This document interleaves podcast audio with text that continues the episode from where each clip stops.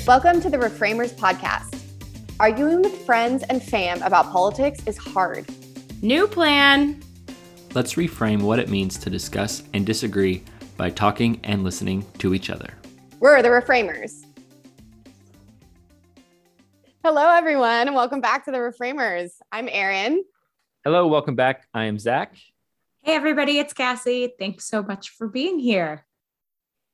And this week on the Reframers podcast, we are going to talk about gun control. This is our first ever revisited for the Reframers podcast. We are doing gun control part two. If you missed gun control part one and you don't mind, go ahead, keep on listening. Or if you would like a little bit of a refresher on what we already talked about, you can look us up, the gun control part one episode. It's like our third episode we ever published. And that might give you a little bit of a background. So thanks for joining us today. We're very excited. Yeah, I'm going to plug that again real quick. That episode will give you a lot of background, and I think we're probably going to reference to it. So if you haven't listened to it yet, maybe go listen to it real quick and then come back here. And this is our biggest. We had people clamoring. I feel dorky saying that. Lots of people personally told me that gun control was their favorite. So we hope that this is, you know, either your second favorite, or if you haven't heard it, go listen and then come back and clamor for more. Yeah, we got a lot of great feedback on it. So thank you everybody out there who let us know that you liked the first one. So this time for part two, we're actually going to kind of be specific and talk about mass shootings, the phenomenon of mass shootings, what can be done in that space, why they happen, as well as gun control legislation. So anything ranging from background checks to banning specific types of weapons to banning extended magazines, things like that. So there's a wide variety of legislation that's out there, and we can't cover it all, but we'll at least talk about some of it here today. Okay, so do we want to just jump in? You know, if we sort of covered lots of ground actually on like what the founders thought about guns in our first gun control episode.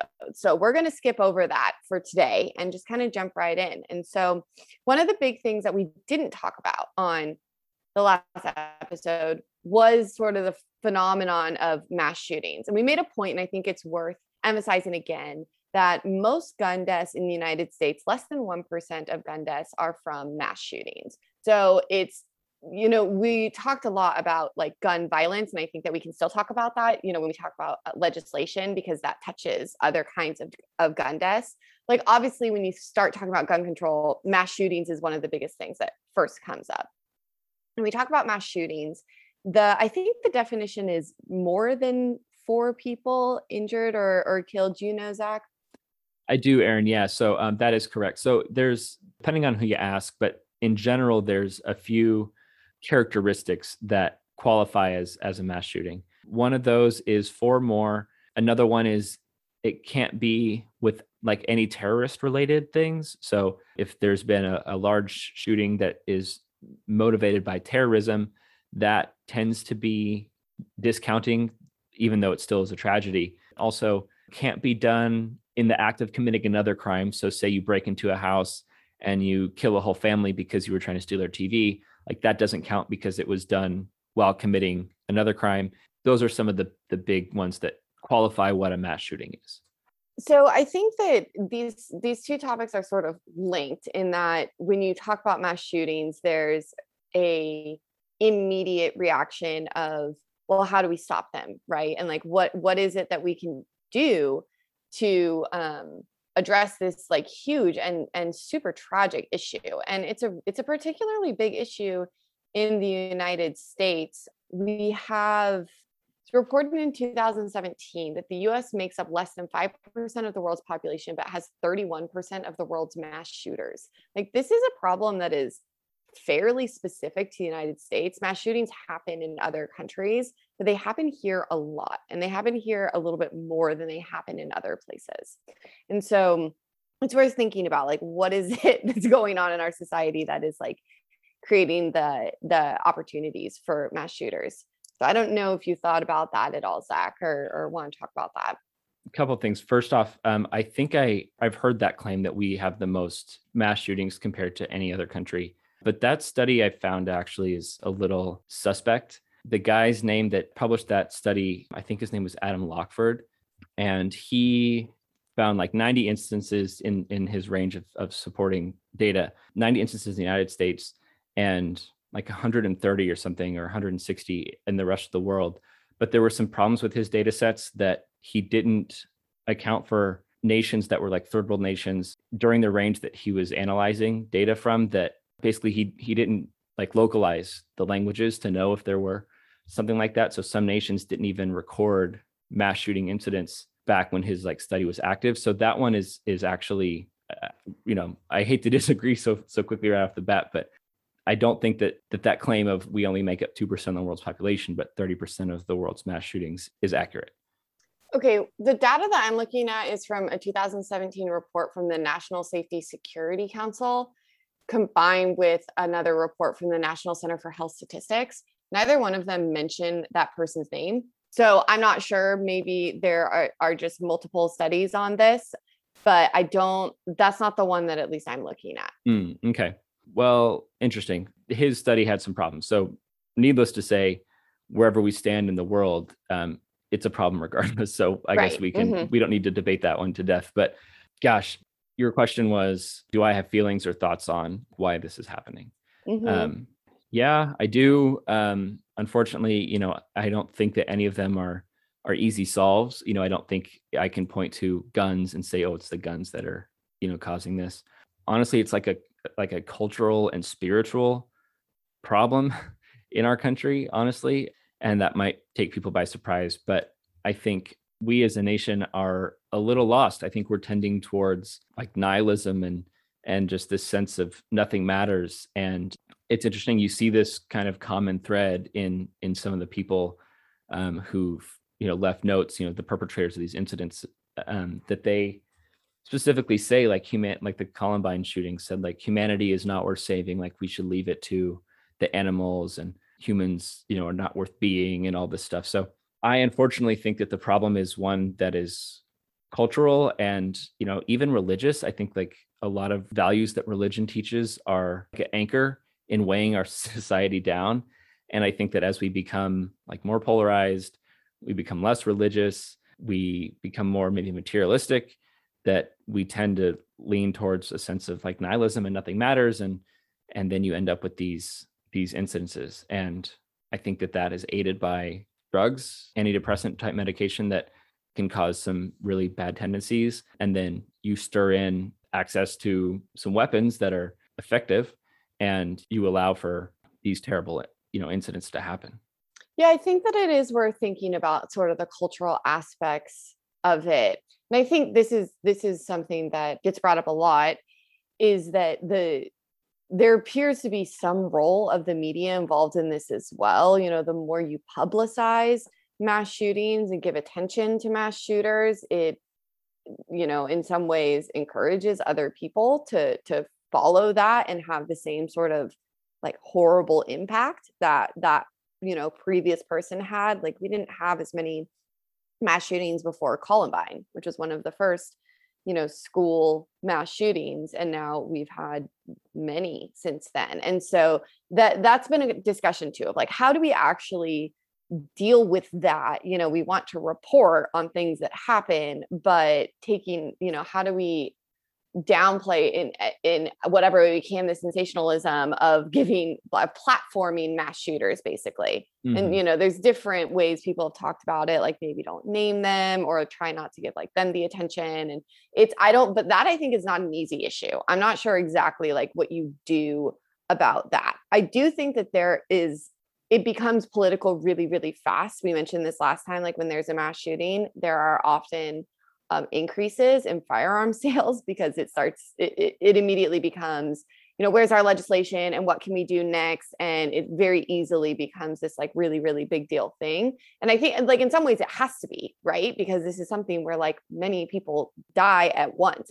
They're like really, really, really terrible situations. So you do have to address it and you do have to deal with it. But I think that thinking more carefully about like how we talk about it in the media, what attention we give to the shooters as opposed to, you know, the other situations surrounding it and also to the victims, might help address some of that. But I also agree with you. I think there is there are issues, particularly with like the nihilism, and some mass shooters also have been driven by sort of like violence against women situations. There was a shooter in Santa Barbara when we were in college who wrote like essentially a manifesto about like how he hated women for, you know, discounting him and not paying attention to him, but then they became evil. You know, it was really, really tough. And I think that it is interesting and notable that many of the people who are mass shooters, the vast majority of them are men. And I think it's the majority is also white men. And so there's something going on with that as well. You know, we probably need to address how we talk about and deal with men in our culture. I think there is potentially issues of toxic masculinity, of men not being listened to, of like, you know, there's both sides of these things. And I think that there's potentially areas there that we could focus on to help address this as well. Yeah, I think that's those. Oh, go ahead, Cass, go. I don't talk that much, so I assume you look if my unmute comes on. That's my only signal other than. No, I think you should wave your big airplane landing flags. I'll start bird flagging when I have something to say. But there's so much data. I'm trying to sit here and look things up as we're talking, and it's almost impossible to keep up. And then I'm seeing one site that says gun violence was up in 2020, and then I see another site mass shootings are down. So I don't have time to pore over this, but I was trying to quickly look at what Erin just said.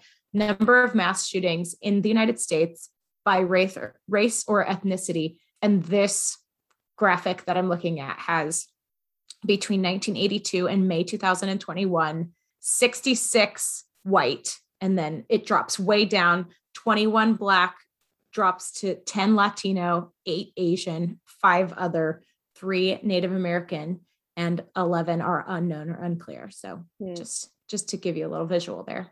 Mm-hmm. Thank you for looking that up. Yeah. That is interesting. It's the vast majority of mass shooters are white. And that's, I am not a sociologist, right? Like I'm not an anthropologist. I can't, it's hard to like figure out exactly like what to do with that. But I mean, that's like a huge difference that is totally worth thinking about. There's a lot of factors involved with this because it's easy to say the things that are common in mass shootings are there's many, many victims. And number 2 is that they're happening with guns. And that's, I think, the strongest correlation. But I think that these, and the reason why I say that it's when I started, you asked me this question, and I started and said, I think it's very complicated, is because I don't think that the guns in and of themselves are the issue, you know, keeping it focused on this week's topic, because you used to be able to order a gun from a Sears catalog. You know, it was way, way easier to get guns 30 years ago, 40 years ago than it is now. And we can get into the legislation, you know, later, but I think that's why I don't think it's just the guns. I think it's all these other factors, right? What is the race of the perpetrator, and what messages are we sending as a society to them? You mentioned the media, and I think that's crucial, right? I think I fully support, you know, outlets not naming the perpetrator. I think that is an easy first step. And I also think maybe not airing all of the like intimate details from the cell phone footage while you're there. Like, I think it gives a sense of thrill of the kill or something. Like, I don't want to be insensitive, but I feel like for people that are inclined to commit these things, it's like, oh, look at all the fear and panic this is causing. I feel like it has that negative effect. And then you mentioned like, what, you know, what are we telling our boys? I don't know. I mean, one of the things that's very common is that if you grow up without a father, it's very easy, you know, a father figure necessarily, you're way more inclined to end up in the prison system and to commit crimes. And so, you know, are we on the one hand saying men are toxic in this country, and then also not giving them any like father, you know, role models to look up to? And so you're creating this perfect storm. You know, I'm not a sociologist either, but it feels like there's a lot of factors. And then again, I have to mention the drugs. The mental illness and the drugs are, I think, I want to say it early because I feel like that's like such a crucial factor, is many of these people that commit these crimes are on a pretty heavy dose of antidepressants, which can lead to like homicidal and suicidal tendencies, you know, and they have some form of mental illness, and that's jacked. Yeah, it definitely makes it really difficult to address. I'm not sure about the father's thing. It'd be kind of interesting to see like what the background is of these people. I wonder if there's also aspects of feeling lost or displaced, you know, in what you think the world should be offering to you. I feel like I get a sense of that with some of these sort of manifestos, but that it's, I don't know how helpful it is to opine on that, 'cause like, we don't actually really know, but there, you know, there are issues to think about in terms of the connection to guns. Like obviously these, they're mass shootings, right? They're committed with weapons, with guns. And the thing that I always hear that I feel like is convincing to me is you can't kill this many people at once with like any other weapon. And that's like the big issue with, especially if you're talking about, correct me if I'm wrong on my gun classifications here, of like semi-automatic, automatic weapons that can shoot multiple bullets like quickly, is if that's correct. And you can kill more people that way than even if you were like running around with a knife, right? Like not that you couldn't do damage with a knife, but it's just not the same level of destruction. And so that's like obviously one of the biggest things when you talk about this. Yeah, I mean, you're right, just on a like a logistical basis, that's true. So automatic weapons, if people need the refresher, automatic weapons mean that when you depress the trigger of a gun down, it will fire bullets until the gun is empty and your trigger can stay down the whole time. Semi-automatic means that for every time you depress the trigger, one bullet will come out. Think of it like, I don't know if you ever ate like a Pez, right? You open the lid to the Pez and one little Pez pops out, versus if you had like an automatic Pez dispenser, you open up Elmo's head or something and all the Pez come shooting out and go everywhere. So that's kind of the difference between the two. Yeah, I mean, they are more effective than a knife for sure, you know, or any blunt instrument. But the question is, given all that, what do we do about it? Mm-hmm. Cass? I'm flapping because I want the recap of what's not even allowed. Aren't automatic weapons not even allowed, like full stop? So it's not that's being used for mass shootings? Full stop, asterisk. So the recent history of federal, because every state is different and I can't even begin to tell you state by state, but federally, there was an assault weapons ban from 1994 until 2004. And so that banned the AR-15 type platform, which is the most common rifle in use in America today. And AR does not stand for automatic rifle. It stands for Armalite rifle. It's the make of the guy, you know, the guy that invented it. It's what he called it. And it was his like 15th iteration. All AR-15 style rifles and automatics were banned by the assault weapons ban. However, even today, automatic weapons, as well as silencers, or more accurately suppressors, and other items, modifications to weapons, are illegal to purchase if you go into a store. Now you can go and get they call it it's a tax stamp basically, which in certain states like Nevada, for example, you can go in and you can apply to the ATF basically to do an extended or enhanced check on you and pay a $200 per item stamp to allow you to purchase an automatic weapon. So in some states you can buy automatic weapons or suppressors, although they are extremely difficult to obtain. They're very difficult. I would say a minority of people have them. So most of the common weapons that are out there, especially that are done in these mass incidents, are semi-automatic, either handguns or rifles. Maybe my question, or what many people's question is, if you pull the stats of a mass shooting and they're primarily a certain kind of weapon, does that warrant some censoring or removal of this weapon? So actually, that's a great question, Cass. And I do have that data. 2019 FBI murder statistics. So this is, I think, when I looked this up, it was the latest that's been available. Maybe they've published 2020 by now. In 2019, there were 13,927 murders. 10,000 of those, 10,200, were by firearms. 6,000, so basically like 2/3 of all firearm-related deaths, are done by handguns, and only 364 were done by rifles. That kind of is an interesting note because an overwhelming majority of the deaths in the country that are done by firearms are done by handguns, and only a few hundred by rifles.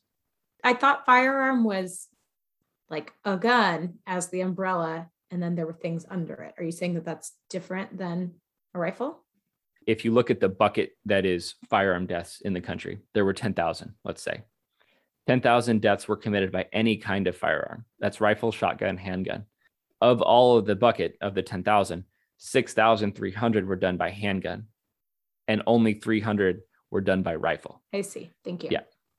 So, Zach, I know you don't support an AK-47 weapons ban. Maybe you can elaborate on that a little bit. And I would also be curious to know if there's any kind of weapons ban that you do support, including like restrictions on like types of guns. Mm-hmm. Well, interestingly, I do support an AK-47 ban. That's a communist gun. We in America shoot the AR-15. And wow. AR-15. Okay, can we like just skip over that? No. It's a communist gun. What does that even mean? Is it from like, I don't know, the 70s or something? It's I think the AK is the like Kalashnikov rifle, which was developed by Russia. And and like the Russian military and a lot of like the Middle Eastern countries, like that's the rifle that they have. That's the gun that has the magazine comes out and it's like a banana. Oh, that's the one. I feel like that's in all the movies. Maybe it's not, but it's probably the bad guys in the movies have it, because usually the bad guys are from not here. And so they have the banana. Yeah. Got it. So yeah, I fully support an AK-47 ban. No, I'm just kidding. I think, by the way, I think the AK and the AR can both be semi-automatic or automatic, depending on what the deal is. So, okay. But in all seriousness, to your question, I don't support an AR ban, or more accurately, a semi-automatic rifle ban, to be specific, because where we get into a little bit of trouble with talking about weapons bans is a lot of the classification comes down to like cosmetic characteristics of the weapon. And I know I just made a lot of like "k" sounds.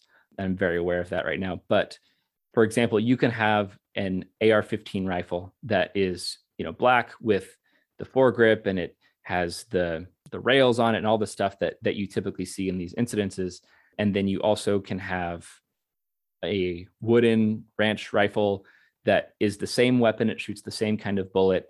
It just doesn't have the same appearance. So in terms of the lethality, one gun isn't necessarily more deadly than the other. And so to answer your question, no, I don't support a semi-automatic rifle ban. I think it's the most commonly used weapon in the country. Most are used very responsibly, and I think it doesn't make logistical sense or legal sense to try to pursue a ban of that nature. But interestingly, maybe for you or the audience, I actually would support, a reclassification of the bump stock to be at least under the NFA, the National Firearms Act, which is making, automatic weapons and suppressors illegal. I would support adding bump stocks into that classification. In this week's, research, I was looking up, and the effect is quite dramatic. I mean, if you're really training with a weapon, you can become proficient where the difference is negligible. But if you take an average Joe who doesn't do any training, and I don't think that many of these shooters really care about like training and proficiency, if you, buy a bump stock for your weapon, it basically does convert it to a automatic. Somebody did a numerical study, and if you just used your finger for semi-automatic, it was like 5 rounds per second. If you used a bump stock, it was up to like 10. So it like doubles the rate, and it is basically 2/3 as fast as a fully automatic. So to me, I think that makes sense, actually. And I looked up, in many states, I think there's like 13 or 17 states right now currently do have some form of a ban on bump stocks. So that's good. Just so people know and remember, bump stocks, it's like this separate thing that you can buy separate from a weapon, and it attaches to the weapon, right? And changes how fast basically you can shoot.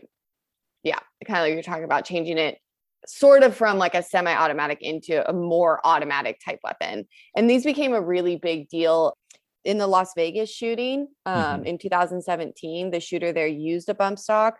And that was a shooting where 58 people died and 546 people were injured. So the bump stock became a big part of the conversation, particularly after that, because of what it can do in terms of, making a semi-automatic weapon more like an automatic weapon.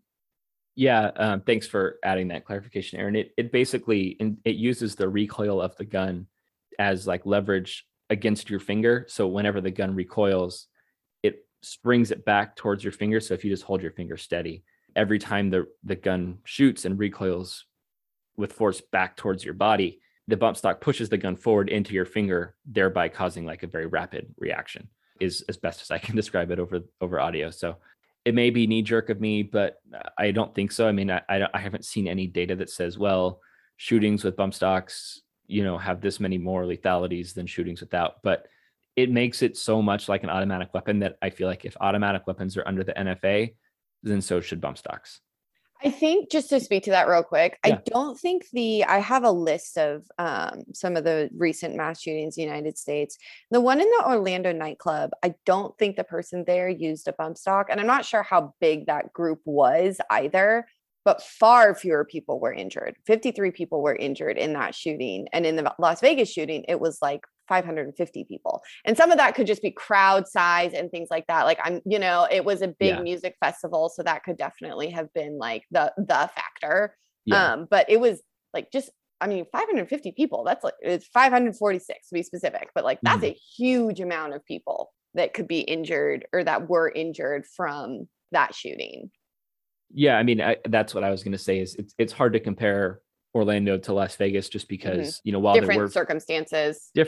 I mean, the guy was, not only was it a music festival, like you mentioned, where there were, hundreds and hundreds of more people, thousands more. He was also in an elevated position and he was in a room where he had like 40 something weapons. Like the situation was very different. And I'm, please don't mistake me like I'm defending this guy because I'm surely not. But no, but maybe not actually a helpful comparison. Yeah, I can't say whether or not that if the bump stock was used in Las Vegas, did that contribute to the high numbers that we see?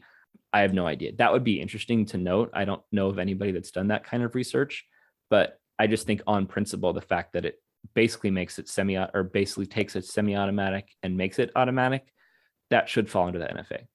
One of the things that I am undecided on, although I feel like I'm very opposed to, but I'm still evaluating. I mentioned a John Hopkins study that was looking at basically trying to step away from the knee-jerk reaction that we all have after these incidences into, okay, what actually can we do to effective legislation? This was their findings that they said one side often calls for expanding background checks on private purchasers, and the other side usually calls for fewer restrictions on civilian gun carrying.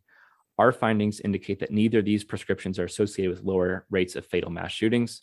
What does appear to work to reduce mass shootings are licensing laws and laws banning large capacity magazines.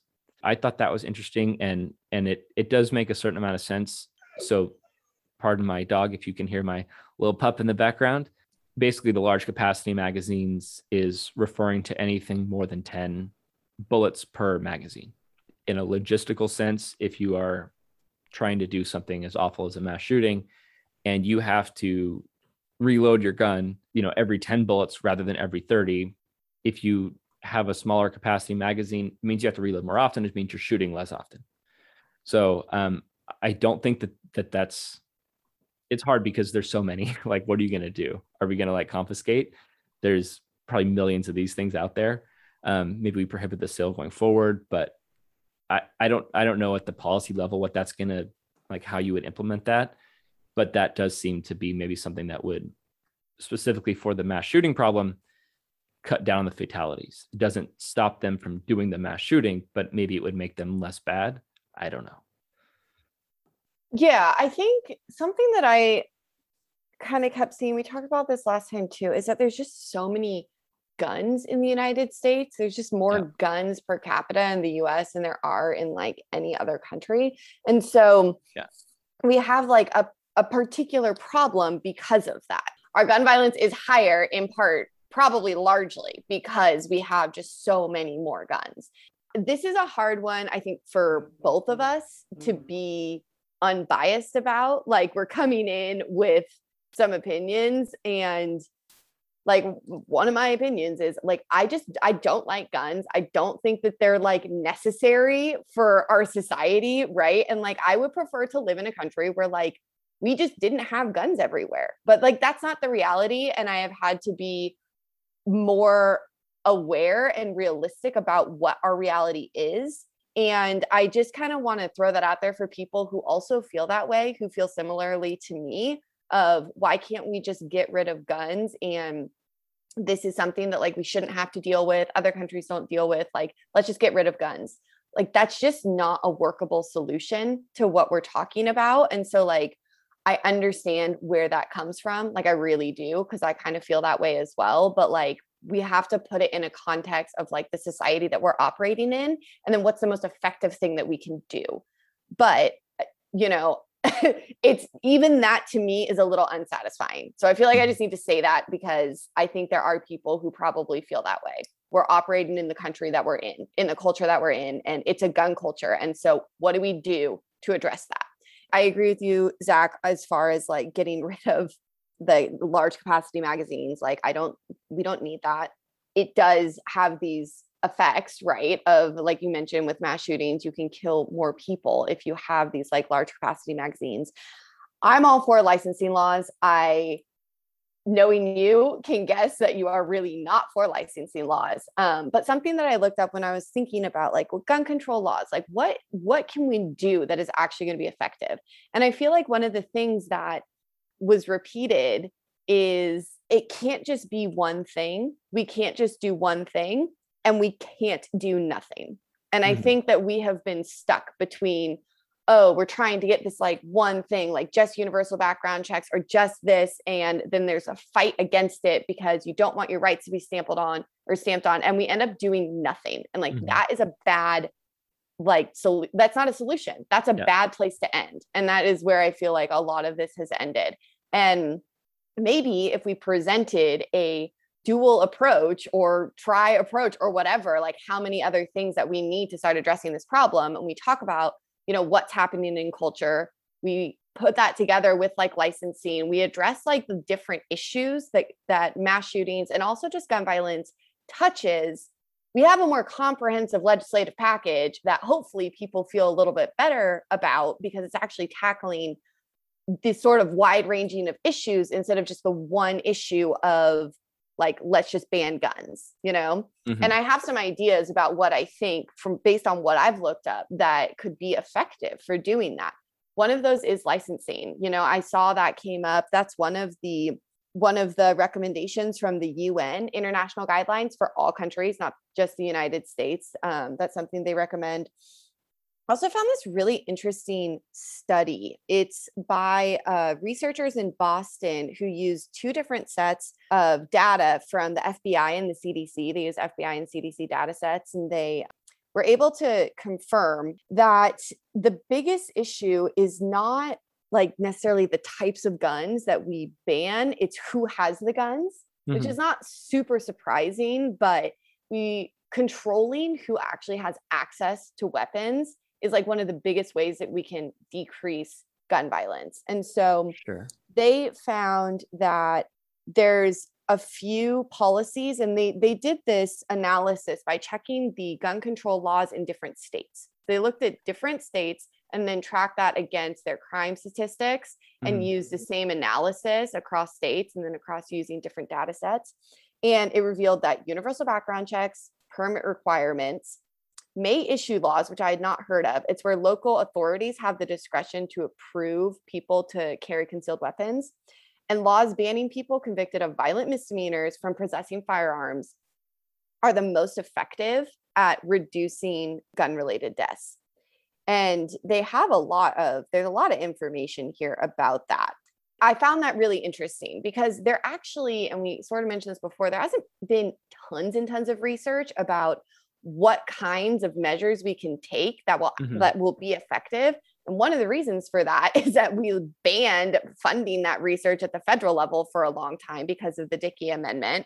And then very few states fund gun research. And so a lot of the gun research that Zach and I have found that we're looking into, it's from, you know, academic institutions or like private groups that are doing this research. We don't have government funded research for this.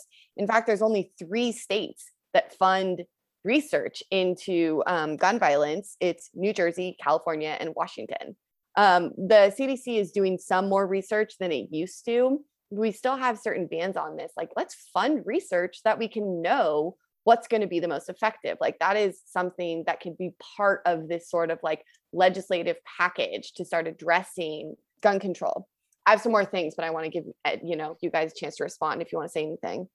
A couple things. So I wanted to state outright why I don't, you know, because I don't think I really ever said why, just quickly, why I don't support like an assault weapons ban, because basically the ban that was in place from 94 to 2004 was not effective. It didn't seem to have any statistical impact in reducing crime. There's a quote from Christopher Copper, a former Pennsylvania University of Pennsylvania researcher and current George Mason University criminology professor, saying that the assault weapons were used in only a small fraction of gun crimes prior to the ban, about 2%, and no more than 8%.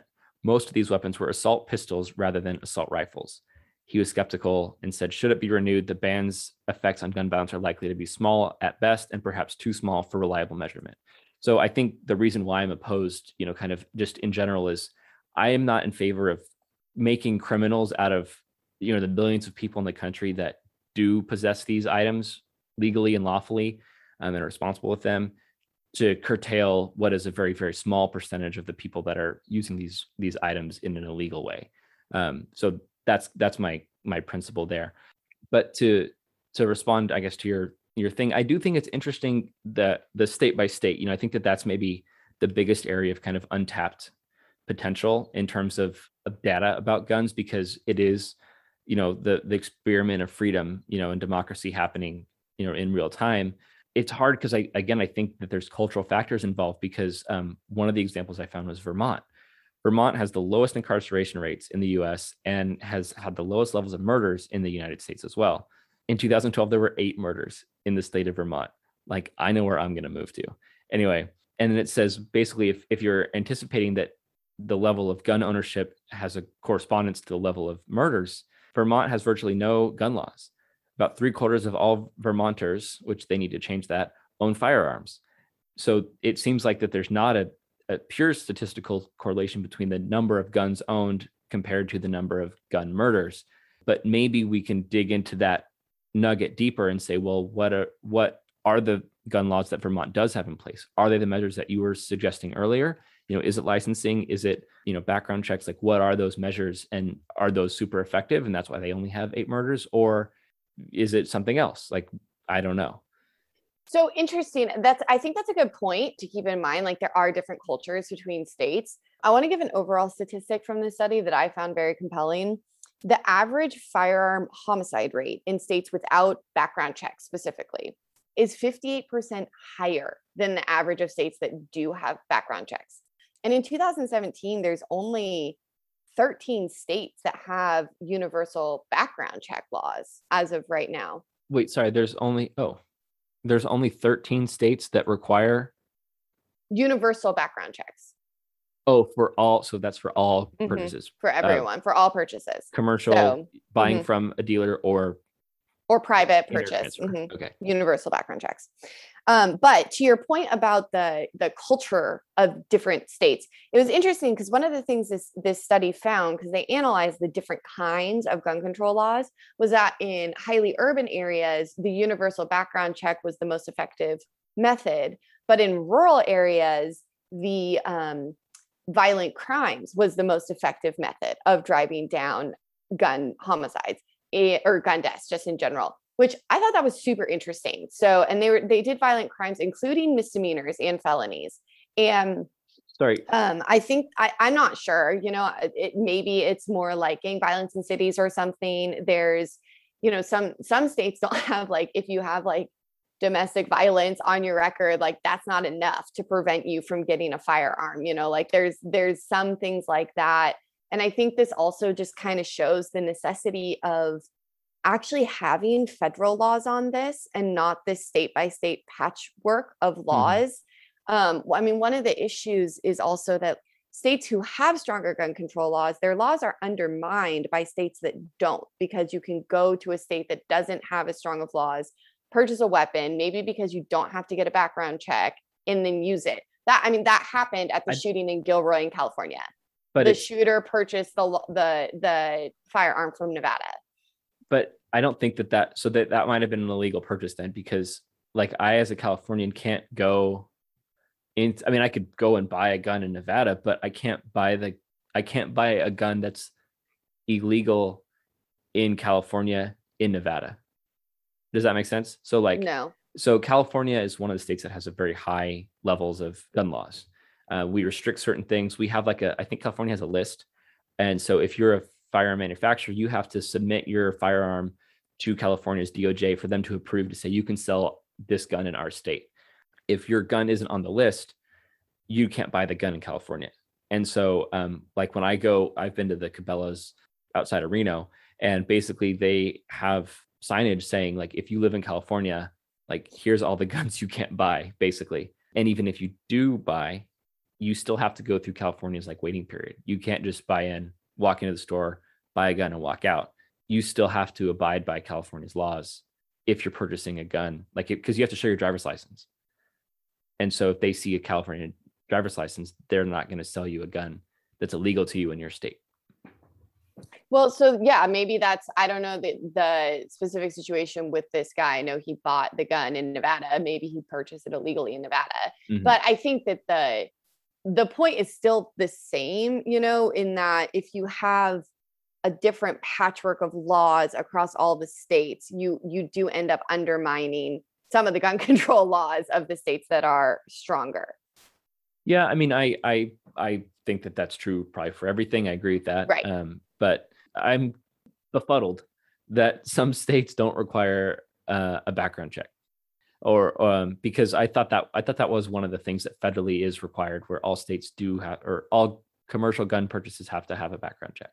So I think we talked about this, and I have to find my notes from the last time. That was one of the aspects, I think, of the law, the older law that the Supreme Court invalidated as being, I think, unconstitutional. And it was because So this is part of the Brady Handgun Violence Prevention Act. Required local law enforcement to conduct background checks on purchasers. And in Prince versus United States, it said the federal government cannot require states to run background checks. So states can do it, but the federal government can't require them to do it. Require it. I see. Yeah. And so many states do it. I mean, obviously, right? And some don't do it universally, but they have some aspect of that. But it's not a federal requirement at this point. I think having a background check makes sense. I don't see, because I to be honest, I thought that was kind of the norm. And I think especially, I think I said this in the first one too. So if I'm repeating myself, you know, audience, please forgive me. But I think if you're buying from a commercial seller, you should have a background check, make sure you're not anything that invalidates you. And I think that if you do have some kind of criminal record, particularly violent, I wouldn't, like we talked about in our drug episode, this is how many times can we reference the drugs episode in a row now, but like if you have a nonviolent marijuana offense, I don't think that should disqualify you. But I think if you have any kind of violent crime, federal felony or misdemeanor, no, you're disqualified as well. Like I think that those make sense to me. Totally. And I agree, but they feel like things that shouldn't be super controversial. And yet they really are on a federal level, like universal background checks, the crime, not being allowed to purchase with a crime. Like those are two things that I would love to see. Another thing that I would really like to see is more required training for permitting and licensing. I think that there's some states require a lot, some states don't require very much. And one of the arguments for people having firearms, one of the biggest ones that I didn't know about really before this, is just personal protection. That's like what a lot of people want guns for. Yeah. There's a lot of criticism that I think is totally fair, that you're just not prepared as a layperson to be in a like high stress, violent situation where someone else has a gun and react appropriately with your weapon. I like that is, cops spend hours training on this every year, and they still get it wrong sometimes. Like it is a very difficult thing to do correctly. And if you want a concealed carry permit, or just you want to be having your gun with you in public, like I really do think your training requirements need to be fairly extensive and also consistent. I mean, we require CPR every like 3 years or something, you know, and this is something that it's like you're holding something that can kill another person. And I think that I would prefer you weren't even allowed to do that. But if you are, you got to be able to do it responsibly. I'm glad you brought that up, Erin, because so first of all, I agree. I think that as you know, being a gun owner, you should train with your weapon. I think that's flat out. You should, if it dependent, whatever you own, you should train with it. You should be proficient with it. You should know how to use it in the light, in the dark. It should be absolutely. You mentioned concealed carry. That's a big one. So at least in California. Again, I can't speak to the nation, but you mentioned, and earlier you mentioned may issue. So states get to choose how strict their concealed carry requirements are. Some states are no issue, some states are may, and some states are shall issue. Yeah. I have a couple of statistics on this that I think would be helpful. So there's 12 states who allow concealed carry without any license or permit. And there's 30 states who allow open carry, which is, it doesn't have to be concealed without a license or permit. So just to set the stage on that. The shall issue is, I think I have it backwards. Shall is, we're going to give it to you. May issue is, we're going to evaluate you first to see. And I think I told this in the first episode, California, at least the county, it's often county by county. The county I lived in was may issue. And it was like, I already had to have been beaten, robbed, left for dead. The police been 72 hours away. Like the requirements were stupid high for me to qualify. But so one of the interesting things is if you carry a weapon that you own legally, say you bought the gun legally, let's say handgun, because it's like dumb to conceal a rifle. You buy a handgun legally, you're clear to go. And then you bring it with you in public, in your jacket or in your purse or whatever, and you don't have a concealed carry license, that's against the law. So right off the bat, like that is breaking the law. And I know in California, you do have to undergo a class, like a 40 hour or something like that, 32 something. I don't remember the hours, but you have to undergo a class, a lecture to conceal. And then you also have to pass a proficiency test at a range, like county certified range to concealed carry in California. So I know that is something that we do require if you're going to bring your gun outside your home. And so if you're in your house, I still think you should train with your gun, and you should know, you should practice clearing your house with your gun, going room to room to make sure that like how to move around your house with your gun so you don't fall down and shoot, a pet or a loved one or something like that. Like you're doing it in the dark, your adrenaline's high, like you should be very comfortable with that. So I agree with you. I don't know how I feel about like requiring it, because then maybe there's a lot of questions to be answered there, but I do think you should know how to use your gun. Yeah. Yeah, I think an important and to that, yes, you need to know how to use it. You also need to know how to conduct yourself in like a highly stressful situation where there could be violence. And that's where I think that the training is particularly important, right? Like it's shooting at a range is different than being in like a dark alley somewhere, right? And I mean, like police go through simulations of this kind of thing. Like I don't know exactly like what would be the most helpful, right? Someone who knows more about guns and what it's like to be in those situations would know. But I would think that even something like that could be really helpful if you are going to carry your gun in public. Hey, I have a question. So this all sounds really utopian. It would be awesome if people had the proper training on everything they were ever supposed to do. Driving, lots of people, you have to pass a test one time, but you don't have to keep up with it. And yes, you get ticketed, but oftentimes those are not things that I'm wondering what would you consider? That feels like a decent correlation to me. You ask people to practice in the dark and do their dry runs and brush up on gun safety. I'm not sure that that's something we could monitor until it's too late. I think we could. I think that's like totally doable if we wanted to do it. And keep in mind, this wouldn't be required for every single gun purchase. It'd be for if you wanted to carry your gun in public. So I think it's totally doable if you wanted to do it.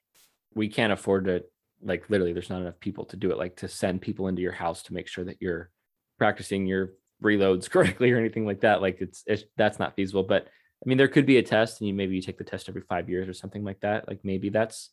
Yeah. I'm not talking about sending someone to your house. If you have your gun at your house, like, yeah, you should be comfortable using it. I think it'd be great if you had someone training you on how to like actually protect your house and not like injure other people. I agree. That's probably not feasible, but like, if you're going to carry it out into the world, Yeah. Right.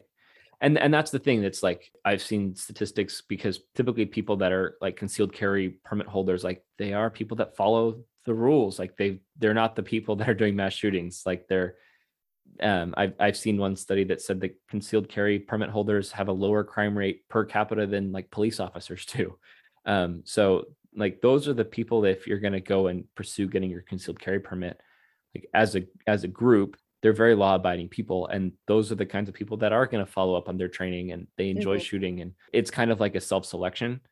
We're talking about the good guys, you know, in this case, the people that are out there to defend themselves rather than where we kind of started, which is on the mass murderer, you know, those who wish to do evil. And that's where it gets difficult because all the licensing and the registering and the magazine, you know, restrictions and the gun restrictions, like you're always going to have the law abiding people following those rules. It's the fact that the criminals are not following the rules and doing the bad things despite the law that are causing the murder. So it's like, that's the problem, right? Is how do we solve the mass murder problem with the appropriate measure of gun legislation in addition to fill in the blank? I don't know, but some of the things that we kind of talked about. Yes, totally. I agree with that generally. I think that it's true that, you know, the people who are obeying the laws generally are going to obey the laws, especially if you're talking about people who are going to do like all the permitting necessary for carry. Although keep in mind, you don't have to do that in a bunch of states. Like not every state requires that. And I think that's like really ultimately the issue is that there could be people totally obeying the law because the law is very lenient when it comes to guns. Like you don't have to do a background check when you're getting from a private seller, or you have a violent misdemeanor and you're still able to purchase a gun, right? Like you're still obeying the law, but the law is not actually like preventing those people from getting guns. So when you're talking about like the training and everything, I mentioned it because I think it's interesting. I think it's an interesting concept, but I view that as like secondary to these initial measures of just the people, you know, who like shouldn't have guns, like shouldn't get guns. Like how do we prevent that? And I think that's like sort of the threshold question. Right. Yeah. And I don't know, because I mean, as much as, you know, it would be ideal to say, great, we're going to like keep track of every single gun in the country and who has it and all of that, you know, I think criminals are always going to find ways to get their hands on guns. And that sucks.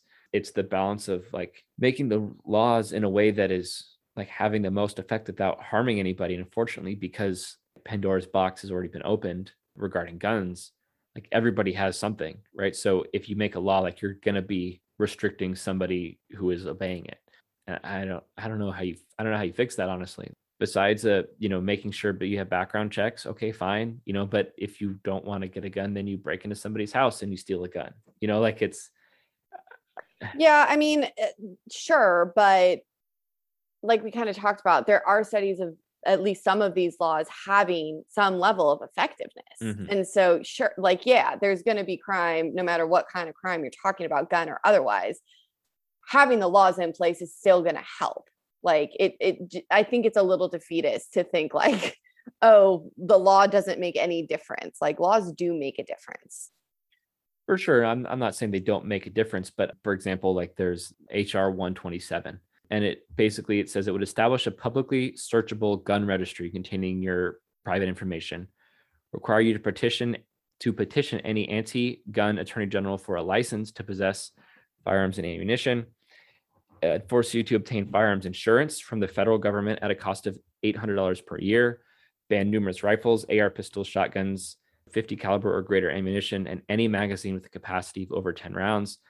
And slap gunners with a mandatory minimum prison sentence and fines for violations of the legislation. That's a lot of really, I think, heavy-handed proposals to help combat this thing on, you know, on the auspices of helping. But you know, a publicly searchable gun registry, like not only is that a, you know, it's like a severe, I think, Fourth Amendment violation. A license to possess firearms and ammunition, depending on what the license is, you know, is that just a firearm safety certificate from the state? Is it sounds like it would be tied into the registry. So you would be searchable by how many guns you own and what rifles are they banning? You know, we're talking about, I think honestly, I'm surprised we're talking about a lot of things that we agree on in terms of legislation here, but unfortunately that's not what is being proposed. Like being proposed would incriminate, you know, millions of Americans overnight if it were to pass. Right. But that would also, they would have to take into account some, if it would have retroactive effect. Most laws don't, some do. And if we pass like universal background checks now, there's going to be some people who own guns who didn't get a background check. And like, there's not a lot you can do about like that person, but should they go to purchase another gun, or should they pass their gun on to their child or whatever, like that next person who has it will get a background check. Like there, it's still, it will take some implementation, but it still has effectiveness over time. There's certainly still reasons to pursue these avenues. That legislation is interesting. I've not heard about that before. There's parts of it that don't bother me at all, like licensing for ammunition. That makes sense to me. I think we should do that. I think that having a registry of guns also makes sense to me. I do not think that it should be public. There's problems with that. Like, even if you are, I mean, we're talking about people breaking into other people's houses to steal weapons. Like, that seems really dangerous to me. Like, why? I don't know that we need to publicize like who has guns or how many guns. That seems to set up issues. But the government, the police having access to something like that, I think could be helpful. I think you probably disagree with that, but like, there's aspects of that that make sense to me. I think the issue, which we talked about, is that this is not like a middleman issue. Mm-hmm. People come at it from like the very extremes, right? And trying to pull them to the middle is difficult. Yeah. I did find one thing that I wanted to mention before we like wrap up about another way to combat gun violence. This was super interesting. It's from a New York Times article, and it was talking about doing investments in communities where there is high gun violence. And instead of like going in and trying to like take away guns, like going in and trying to change the communities. They've done it in a few places, but one of the places, this is a partnership with Pennsylvania Horticulture Society. And they did this in a neighborhood in Philadelphia. They greened the neighborhood, which means that they went in and like planted a bunch of trees mm-hmm. and like plants and stuff. And they did trash cleanup, like literally these two things. And gun violence went down significantly. The steepest drop in crime, which was crime in general, up to 29% was in the several blocks surrounding the vacant lots in the neighborhood whose residents live below the poverty line. Like, this feels like an obvious thing to do, but we're not also focusing on those kinds of solutions. And that's like so great to me. Yeah. And I wanted to mention one other thing about that is they've done calculations on, because they've done sort of these like projects in different cities, different states on like a pretty small scale. They've mm-hmm. done some research on how effective they've been in terms of like the financial benefits, because we don't even think about this, but gun violence has a financial cost. It's costs in medical expenses, policing, incarceration rates, like all of those things. And they found that doing these sort of greening, trash cleanup investments in these neighborhoods, for every $1 that was invested, society saves up to $333 that would have gone to medical expenses, policing, and incarceration. That is like a crazy great statistic, right? Yeah. And it totally has changed my perspective on like what we could do as well. Like, that's a financial increase, and that's also like a decrease in crime. This win-win. This feels like such a good solution to me. You're getting a 300% return on your money, right? And while saving people's lives and hopefully improving people's lives. Yeah. I mean, to me, that speaks to the solution kind of that I was talking about, you know, brought up in the beginning, is it's cultural, it's societal. It's not the gun that's the problem. It's, we live in a society where if you're surrounded by literal garbage and dirt lots and there's no economy, there's no future for you, there's no business, there's no, you know, place for you to go after school. Your society itself, you know, around you is bad. And so you're manifesting, you know, it's a little hoity-toity, but you're manifesting the surroundings that you're living in. So if you show people that they have something to live for and that their society is good and that there's, you know, benefits out there, like, I think that's, it sounds pie in the sky, but I don't think it is. I think it speaks to us on a much deeper psychological level than just, oh, we planted some trees. I think that it has severe payoffs. And that's interesting. I didn't hear about that, but I love that. I think that sounds really cool. Yeah, I'll send this to you. This is an interesting kind of, to this point, for just as a caveat, I do think that guns are part of this just because of the nature of like how they can more quickly kill people than other kinds of weapons. But, you know, that aside, honoring people's personhood, like recognizing who they are as people, like, and the respect and dignity that we all deserve, that is really what makes people flourish and thrive. And one of the people who lived in one of these neighborhoods that they did this sort of like work on, he said in the neighborhood before they did work on it, it makes me feel not important. Like, I think your surroundings, your environment, it affects your mood. It affects your train of thought, your thought process, your emotions. And seeing vacant lots and abandoned buildings, to me, that's a sign of neglect. So I feel neglected.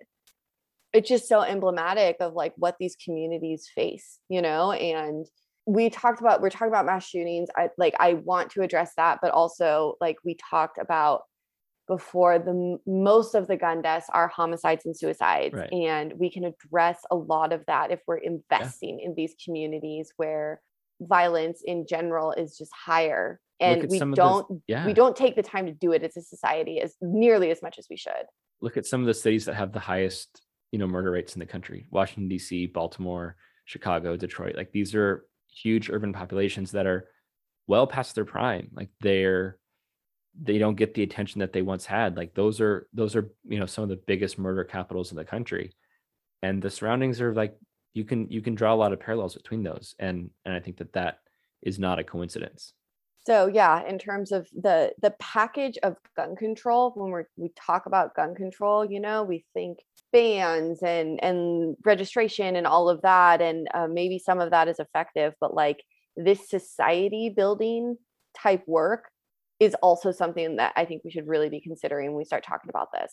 Well, and mental health, honestly, I mean, beyond the mental health aspect that you brought up from that quote that you read, the Parkland school shooter, go to the Wikipedia page and read about that and how many times the Broward County sheriffs were called because he had written about how he was going to bring a gun to school and he was going to kill all of his classmates and all these things. Like, there were warning signs for the Parkland shooting months before that tragedy unfolded, months before. Like, we need to have, I think as a country, we need to have better facilities, infrastructure, programs. Like, I don't know what you're going to call it, but we need to have better for like mental illness, because a lot of the shooters in this country are suffering from some form or another of mental illness, whether it's depression or the Santa Barbara guy that you mentioned, Aaron, where has this weird twisted, women are evil kind of, or the recent ones in Georgia this last year, like whatever it is, like we need to have better support for that. I think it's unbecoming of us to just let the people that are distraught in our society just flounder. Yes, I definitely agree. Good news is that we have made progress in that area. We're a lot better with mental health than we used to be, but it's certainly an area that we still need to focus on. But I think even that speaks to, it can't just be universal background checks and licensing. I think it should be that, but it should also be these other things. And I think we get into a binary of it's just mental health or it's just gun control law, and we need a more holistic solution here. And I think that is available to us. We actually have tools to be able to do that. We just need to start talking about bringing in these other pieces when we're trying to address this problem. Yeah, I think it's a cocktail of things. I don't know that we're probably going to agree on all the gun control measures that we would like to see as a part of that, cocktail. But what about reinforcing schools? Making schools safer. Yeah, there's a lot of like. I'm not even talking about like arming teachers. Like, I'm just talking about like I've seen a study that was done by the Secret Service, who have like a vested interest in securing buildings, right? Like, that's their profession. And they were talking about like making sure that they have, schools can institute, like, I just thought in the Friends episode, Phoebe gets like locked in the like little jail in the jewelry store, like seal off, sealable or lockable like hallways and things. So if there's, you detect a threat who's walking in the main hall of the building, you like seal off that hall or something. Like, I think that there's lots of things that can be done, and it's not just, make sure it's gun control. I think that it's an aspect of it, but one of many. Yes. but an aspect of it. Yeah, for sure. Yeah. You know, I don't want to get lost in that either, because I think that there are like practical measures that are going to make a difference. But I'm just repeating myself in terms of like the gun control stuff, because I do like think that needs to happen as well. But yeah, I don't, did you have other, you said you had 20 tabs open. Did you have other things that you wanted to talk about? I feel like we covered a lot of the good stuff today. Cass, are you around? Oh, I'm around. Thank you very much, everybody, for listening. And thank you, Zach and Aaron, as always, for fleshing out a topic to the best of your ability. I know that that is one where there's a lot to hit. We say it about 1 million times each episode, but we're not experts in, I mean, Aaron's a law expert, but everything else is just us doing our best to have hard conversations. And we hope you enjoy, and let us know what else you'd like to talk about in the future. Thanks, Cass. Goodbye. Thank you for listening to the Reframers Pod. We hope you enjoyed the episode. If you did, please rate and review us 5 stars and subscribe so you can always catch our latest episode. You can also find us on YouTube, Instagram, and Twitter at Reframers Pod. And you can email us at reframerspod@gmail.com.